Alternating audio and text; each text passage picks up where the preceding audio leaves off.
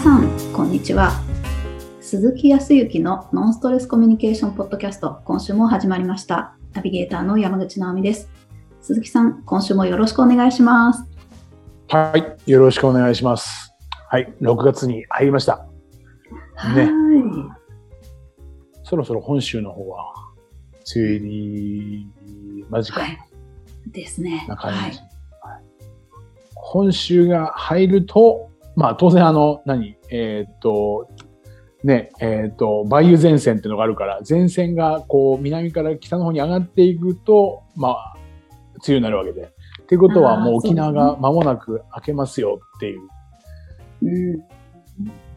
梅雨の合間にやっぱり晴れるともんものすごい暑さと湿気みたいなのは来てるんであこれがもうあもう間もなく明けるっていう信号だなっていうふうに思いますけどああ、そうなんですね。いよいよこっちに来ます。湿気が。はいね明けてからの1週間ぐらいがいいって言ったんだっけなうんあの明けてから1週間ぐらいがやっぱり雨も少なかったりとかでもまあ沖縄の場合またすぐに台風が来たりとかっていうふうに話するから天候はねどうしても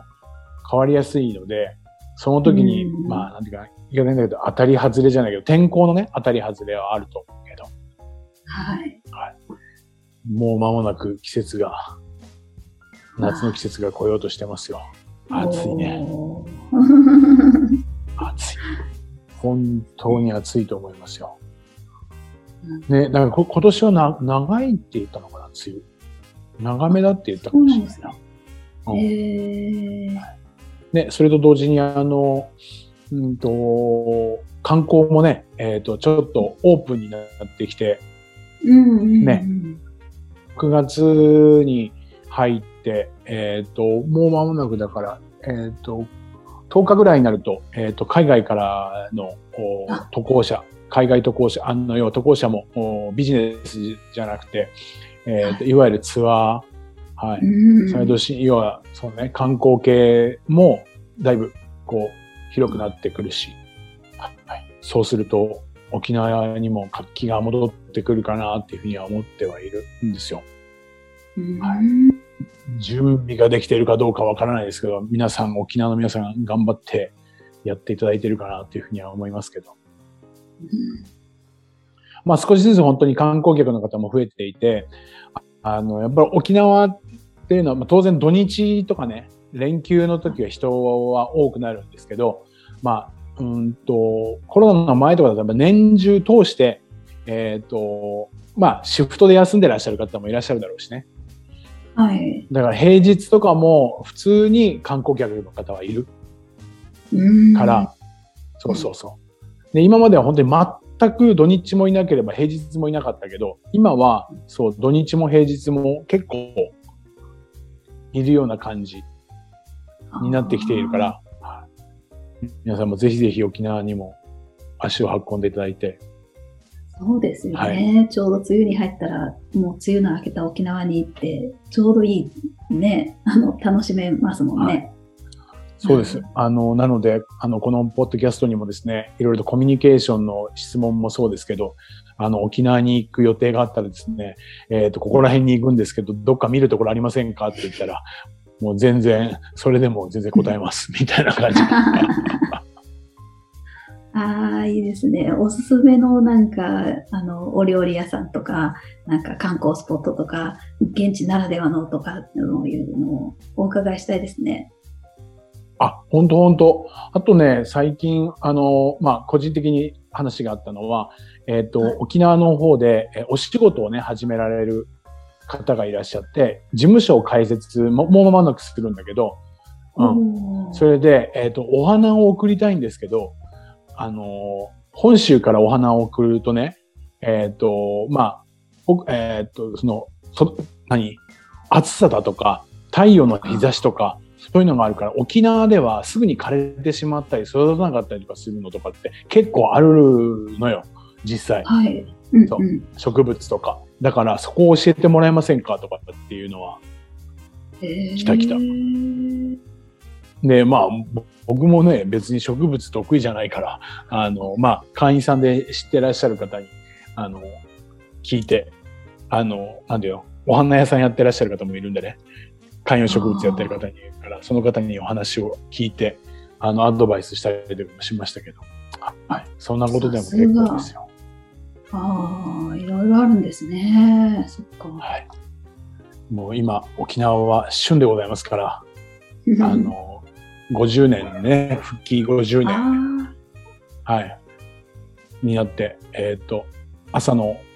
NHK の連続ドラマも、えっ、ー、と、今、ちょうど沖縄の人が、あの、主人公で、まあ、舞台は沖縄。そうなんですね、はい。そうそうそうそうそう。なので、沖縄の方言を、イントネーションを勉強したい方は、ぜひ朝ドラを見ていただいたらいいんじゃないかなと思いますよ。うん。あの、沖縄の方に言わせると、あれはもうちょっとあの方言は、ちょっと大げさなぐらいイントネーション変えてますよってね。えっ、ー、と、今日も、あの、それを言わ言われてたんですけどね。僕からするとね、僕はもう、外から来てるから、僕にすると、いや、普通だと思いますよってさっきも言ったんだけどね。そう。同じですよって言ったけど、沖縄の人からするとちょっと大げさとかって言うけど。ああ、へえ。そういろいろとやっぱり50年っていうのもあって、ちょっと意識的に、ニュースとかでも全国系のニュースでも沖縄のね、あの、話がちょこちょこ出てたりとか、特集とかも沖縄のがあったりとかはします。そうですね。ありました、ありました。何があった？何、かあった？はい。うん。それはたまたま音楽の番組でしたけど。ああ、沖縄の50年の、はい、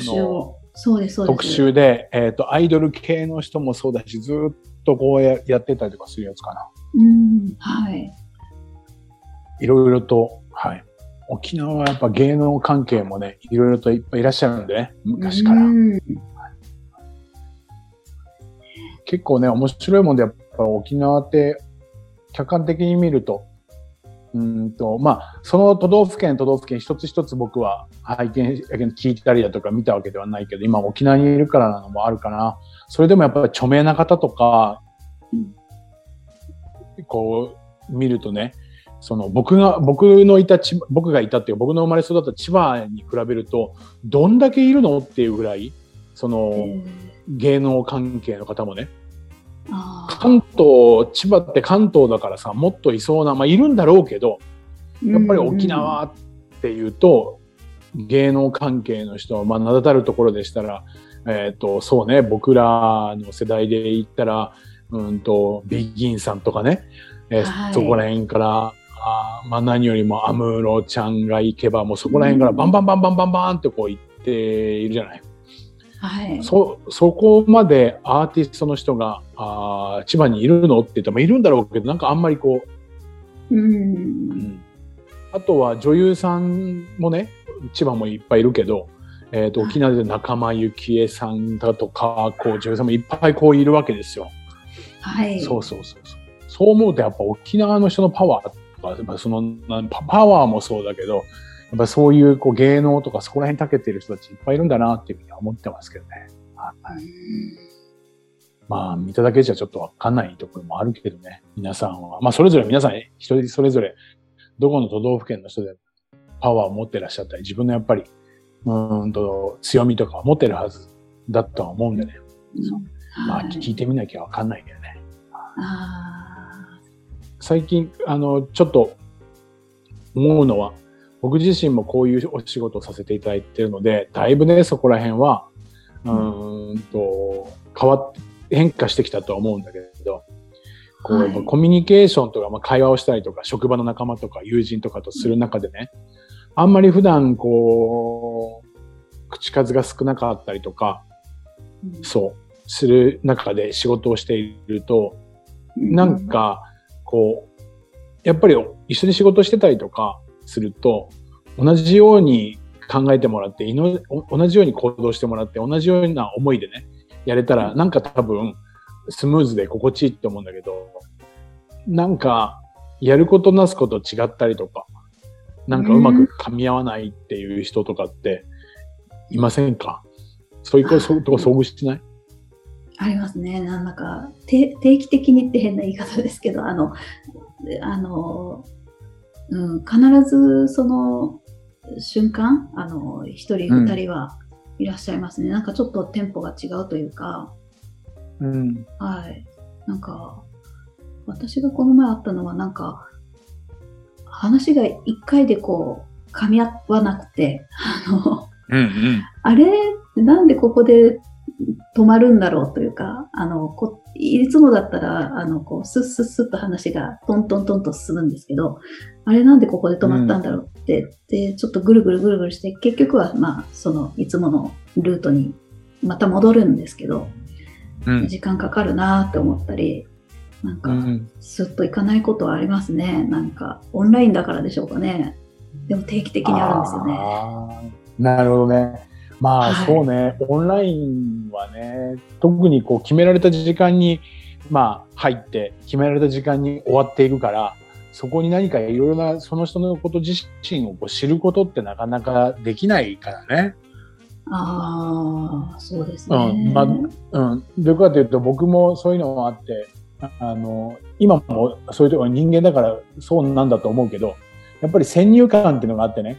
今まで生きてきた中で、大体、こういうような人って、あ、こういうように言う人とか、こういうような態度を取る人って、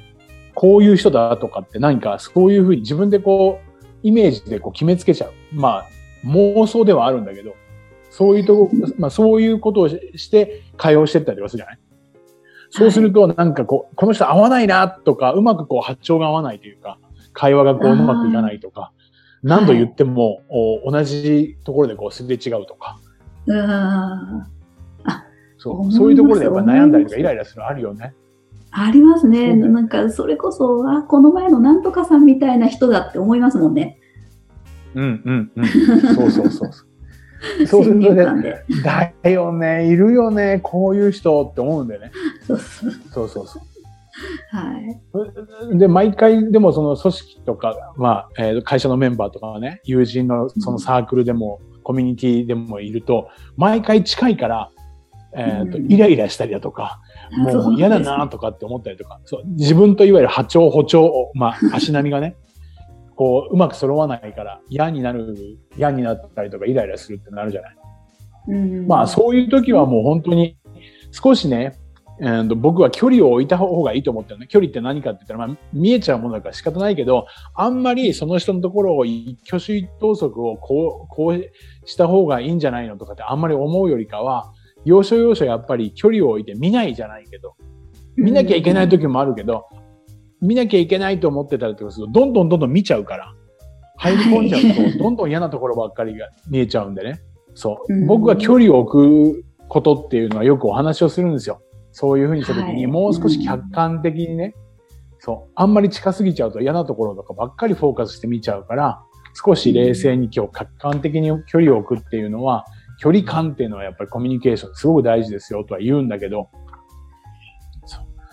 でもやっぱりその、ナミさんも言うけど、過去の経験から大体、あ、まあ、いるよね、こういう人とかっていうことあるじゃない？僕もそうだけど。はい。で、この前、ちょっといろいろとあの会社さんの中で、えっ、と、リーダーと、リーダーの方と、えっ、と、いえーと、社員の方との、えっ、と、1対1の面談、いわゆる101っていうね、まあ、ミーティングを推奨して、まあ、みんなでコミュニケーションを取っていって、よりいい、まあ、いわゆる職場の環境を作ったりとか、それぞれが目的とか目標の中で、えっ、と、楽しくね、はい、仕事をしていくような職場を作りたいという依頼の中で、今、ご一緒に面談とかさせていただいてるんだけど、はい。はい。その中であったのが、やはり今のお10代から20代前半ぐらいのお高校生、大学生のアルバイトさんとかね、そう、まあ、うん。飲食系、あの、フランチャイズの飲食系のオーナーの会社さんなので、アルバイトの人たちも多いんだけど、やっぱりアルバイトの人も1ヶ月とか3ヶ月ぐらいでこう辞められるよりかは、仕事を覚えるのもあるから1年とか、さね、長ければ3年、5年って勤めてもらいたいんだけど、やっぱなかなか定着が悪い。そう。っていう相談からだったのね。それで、えーと今の若い人は、まあ、いわゆる社長さんから今の若い人はもう何を考えてるかもわかんないし、えっ、と、すぐに辞めちゃうしね。で、無断、無断欠勤するし、遅刻は平気だし、とかって、そういう話を聞いて、ああ、そうですかって言うと、僕は客観的にこのコミュニケーションでお伝えもしてるから、少しは冷静に見れると思うけど、やっぱりそういうふうに、はい、情報を入れられると、やっぱり、えー、今の若い人はこういう人だとか、そこに集まっているアルバイトさんはこういう人だっていう見方をするよね。そういう色目かけちゃうじゃない、はい。やっぱりそういう感覚でちょっと行ったのよ。はい。それでね、えっ、ー、と、今年成人式を迎えられて、えっ、ー、と、アルバイトをしてね、えっ、ー、と、もう3年ぐらいの方、もう17歳ぐらいからそこでやってるんだけど、3年ぐらい、3年以上勤めてるらしいんだけどね、アルバイトで。はい。で、えっ、と、まあ、面談で、えっ、と、そもそもね、えっ、と、なぜこの仕事を選んだのかっていうことと、もそうだけど、そもそも今やってて仕事どう思いますっていう話をちょっと質問して聞いたわけですよ。はい。まあそもそもの面談でいろいろと聞かなきゃいけないところがあるので、それはリーダーさん、店長さんにお任せをしたんだけど、僕もちょっと5分10分お話をあの聞かせてもらいたいなっていうふうに思ったので、それを聞いたのね。そう。はい、そうしたら、うんと、まあ3年前、えー、っと、実はね、すごく接客接遇ってやったことがなかったから怖かったんだって。だけど、やってみたら、今までこういう仕事をしたことなかったんだけど、やってみたら、お客さんにありがとうって言ってもらったり、自分の作ったもの、自分が提供したものを美味しかったですとか、また来ますねってこうコミュニケーション取ったりとか、相手が話してくれる自分に、そういう環境になかったから、ものすごく嬉しくて、毎日がすっごい楽しいんです。ええー、すごい。はい。そうそうそうそう。ほら、噂ではさ、全くもって定着しなくてみんな辞めてっちゃうっていうところがこうインプットされてるでしょ？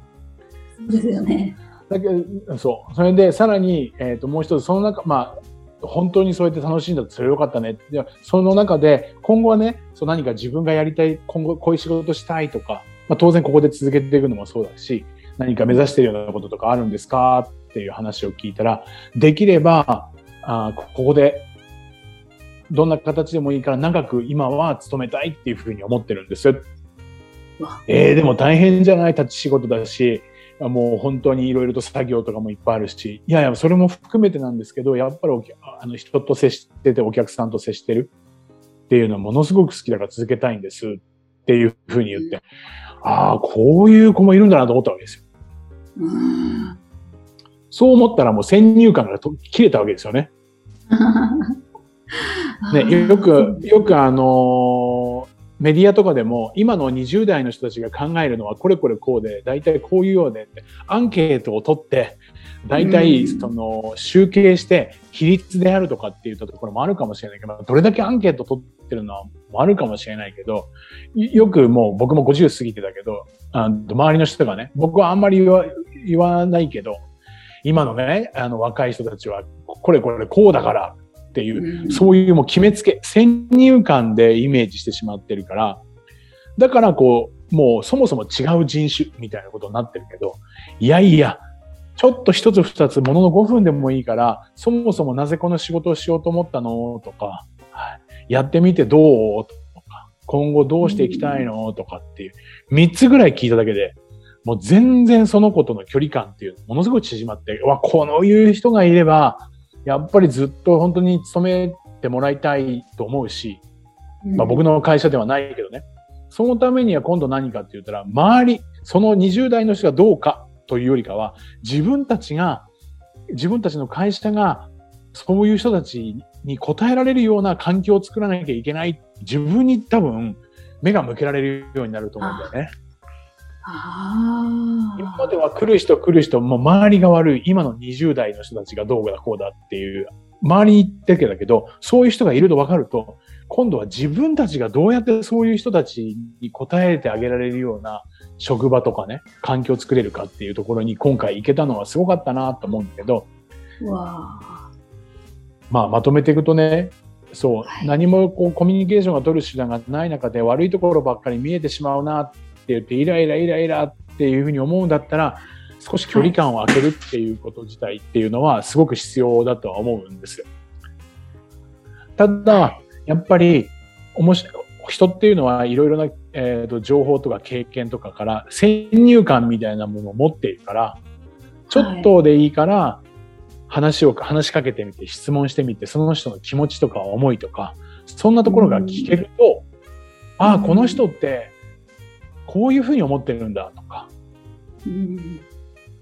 そういうところが分かっただけでも逆にね少し肩の力が抜けていいところが見えるから距離感が縮まって仲良くできたりとかっていうふうになるんじゃないかなっていうふうに今回感じたんですよ。ああ、なるほど。だからもうちょっと勇気を持って、えっ、ー、と、そもそもなぜこの仕事したの？とかっていう一つ。で、そもそも、あの、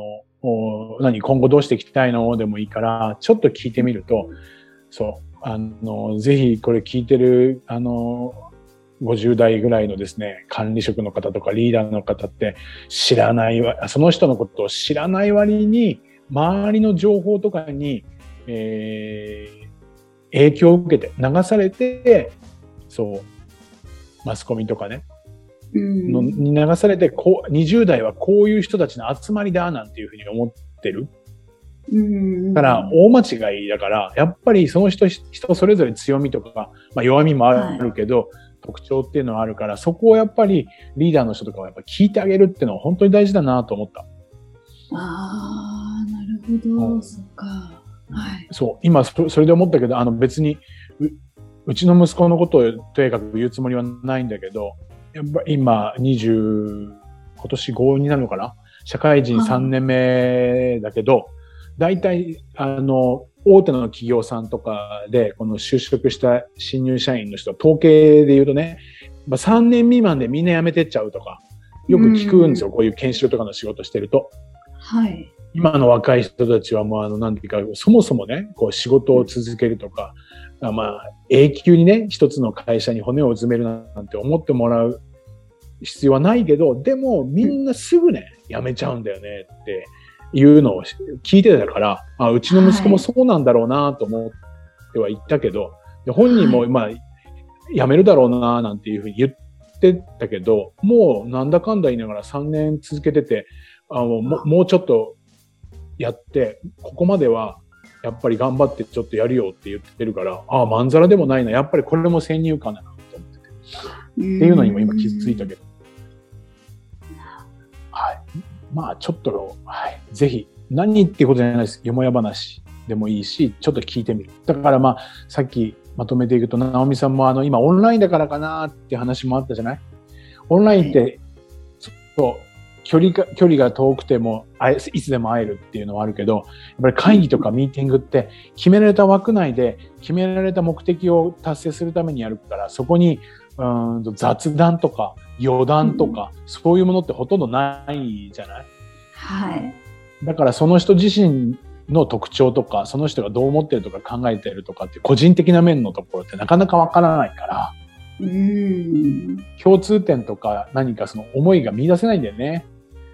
そこはちょっと残念なところでね。まあ、だって、一緒の職場で直美さんと僕がいてさ、お昼時時間一緒だったらさ、お弁当見たらさ、ああ、直美さんはこういうお弁当が好きなんだとかさ、あいつもこういうの食べてんだとか、なんかそういったところで実際にわかるじゃない。はい。それをこう、やっぱり何気なく話をでできるっていう環境が、今ちょっと少なくなってるのもあるから、まあ、機会があったら少し時間を作って聞いてみるっていうのもいいと思いますよ。はい。本当です、ね、今日はそんな感じですかね。ああ、なるほど。実践してみたいと思います。はい。ありがとうございます。ありがとうございます。それでは最後にお知らせです。ノンストレスコミュニケーションポッドキャストでは皆様からのご質問をお待ちしております。コミュニケーションでのお悩み相談や、こんな時どうするのなんていうご質問を鈴木さんにお答えいただきますので、皆様どしどしご質問ください。ポッドキャストの詳細をご覧いただきますと質問フォームが出てきますので、そちらからご質問いただければと思います。それでは今週はここまでとなります。また来週お会いしましょう。鈴木さん、ありがとうございました。はい、ありがとうございました。